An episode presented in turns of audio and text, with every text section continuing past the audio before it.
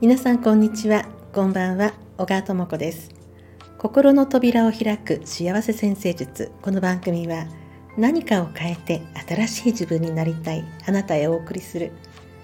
西洋先生術とヒプノセラピーの情報をお届けする番組となっております。さて前回の放送で何か自分で仕事を立ち上げたり、まあ、フリーで仕事をしたりする場合ですね必ずしも資格があるから仕事がなあのうまくいくとかそういうわけでもないという話をね少しさせていただきました、まあ、資格があの悪いとかそういうわけではなくてであのきちんとした必要な職業にはあのきちんとした資格が必要であるというのはもちろんありますし例えばその大きな企業だからこそできることであるとかその大きな組織だからできることっていうのは当然あってそこで活かせる資格とかねいろいろありますし個人でその事業ですね事務所を立ち上げられた場合に必ず必要な資格というのももちろんありましてで私はそういうこうそこのフィールドでのお話では全然なくてですね。で本当にそのまあある女性の方が、まあ、こういろいろこう趣味のことを趣味が高じてみたいなことを少しこの人生の後半で、まあ、あの何かしら形にしてみたいとかねそういった時に必ずしもそれは資格がなくても例えばハンドメイドのものを販売するであるとか何かあのお料理をですねとかいろいろそういう時に必ずしも資格が必要かと言われればそういうこともないですよという話をさせていただいております。そして、えー、自分の自信になったりですとか何かこう節目になったりするのであればもちろん資格を取るのもいいと私も思っています。まあ、私自身もねヒプノセラピーはあのアメリカの団体に、えーと、登録してでそこでの手順に従ってやっておりますのでその資格をねあのホームページ等には出しておりますけれどもただあのいろいろやっていく中で何が一番かというとこの何者でもない一人のこう普段こう何かに埋もれている自分ですよね。例えばどこかの大きな会社にいるとか大きくなくてもどこかの会社にいてでそこの看板の下での自分っていうともうすでにその自分の所属している会社があの社会的に、まあ、ここはこういう会社であるとこういうことをしてるってことをすでにこう表に出してくれてる状態があってその中でこうプラスアルファ働いているとそういうことになるわけですけれどもただこれまで何にもそういうことをしていない一人の人間がよしこれやってみようと思った時にやはりその自分というものをあの出していかないとこういう人間がここにいます。こういうことを考えていますこういう気持ちでやらせてもらってますってことをこう自分からこう表に出していく。その広告の部分ですよね。あのその部分を自分でやって初めてその次の段階であこの人はこういう資格をお持ちなんだってその順番がそちらなんですよね。あのですからまずそのこのね星の数ほどね地球に人間がいて日本にもこれだけの人間がいてねでこういうことをやってる人もたくさんいる中でまあ、その中の一人として私はこういう考えでこういう気持ちで、えー、こういう方の役に立つことをあのしています。そこの発信が最初なんですよね。でここはもう私もこうずっとこう考えてやってきたところなんですけれどもやはりそのお客様が求めてらっしゃることですよね。こんなことを悩んでるんだけれどもどういうふうにしたら良くなるのかなっていうことを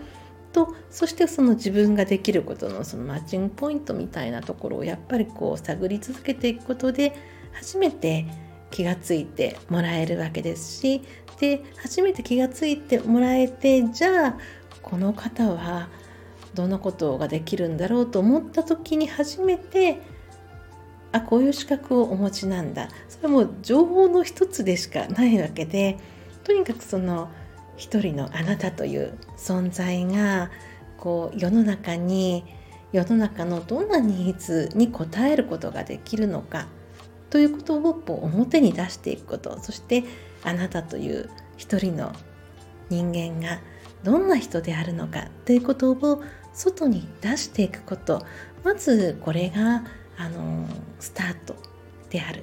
というその順番のことをねちょっと私お話ししたくて、えー、今回こんな話をさせていただきました。もちろんその女性の方はねいろんな講座に通われたりとか学ぶことってのは本当に好きですよね。私もそうなので分かります。本当に好きだし、えー、そういう時間がねこう自分がこう潤う時間っていうのすごくあの大好きなのでたくさんの資格を持っていらっしゃる方ねあのそれは本当に素晴らしいことだと思うんですけれども一つ何か仕事をする場合でこれがあの起業とか言うといや私そんな大それたことあの本当にちょっと何かあの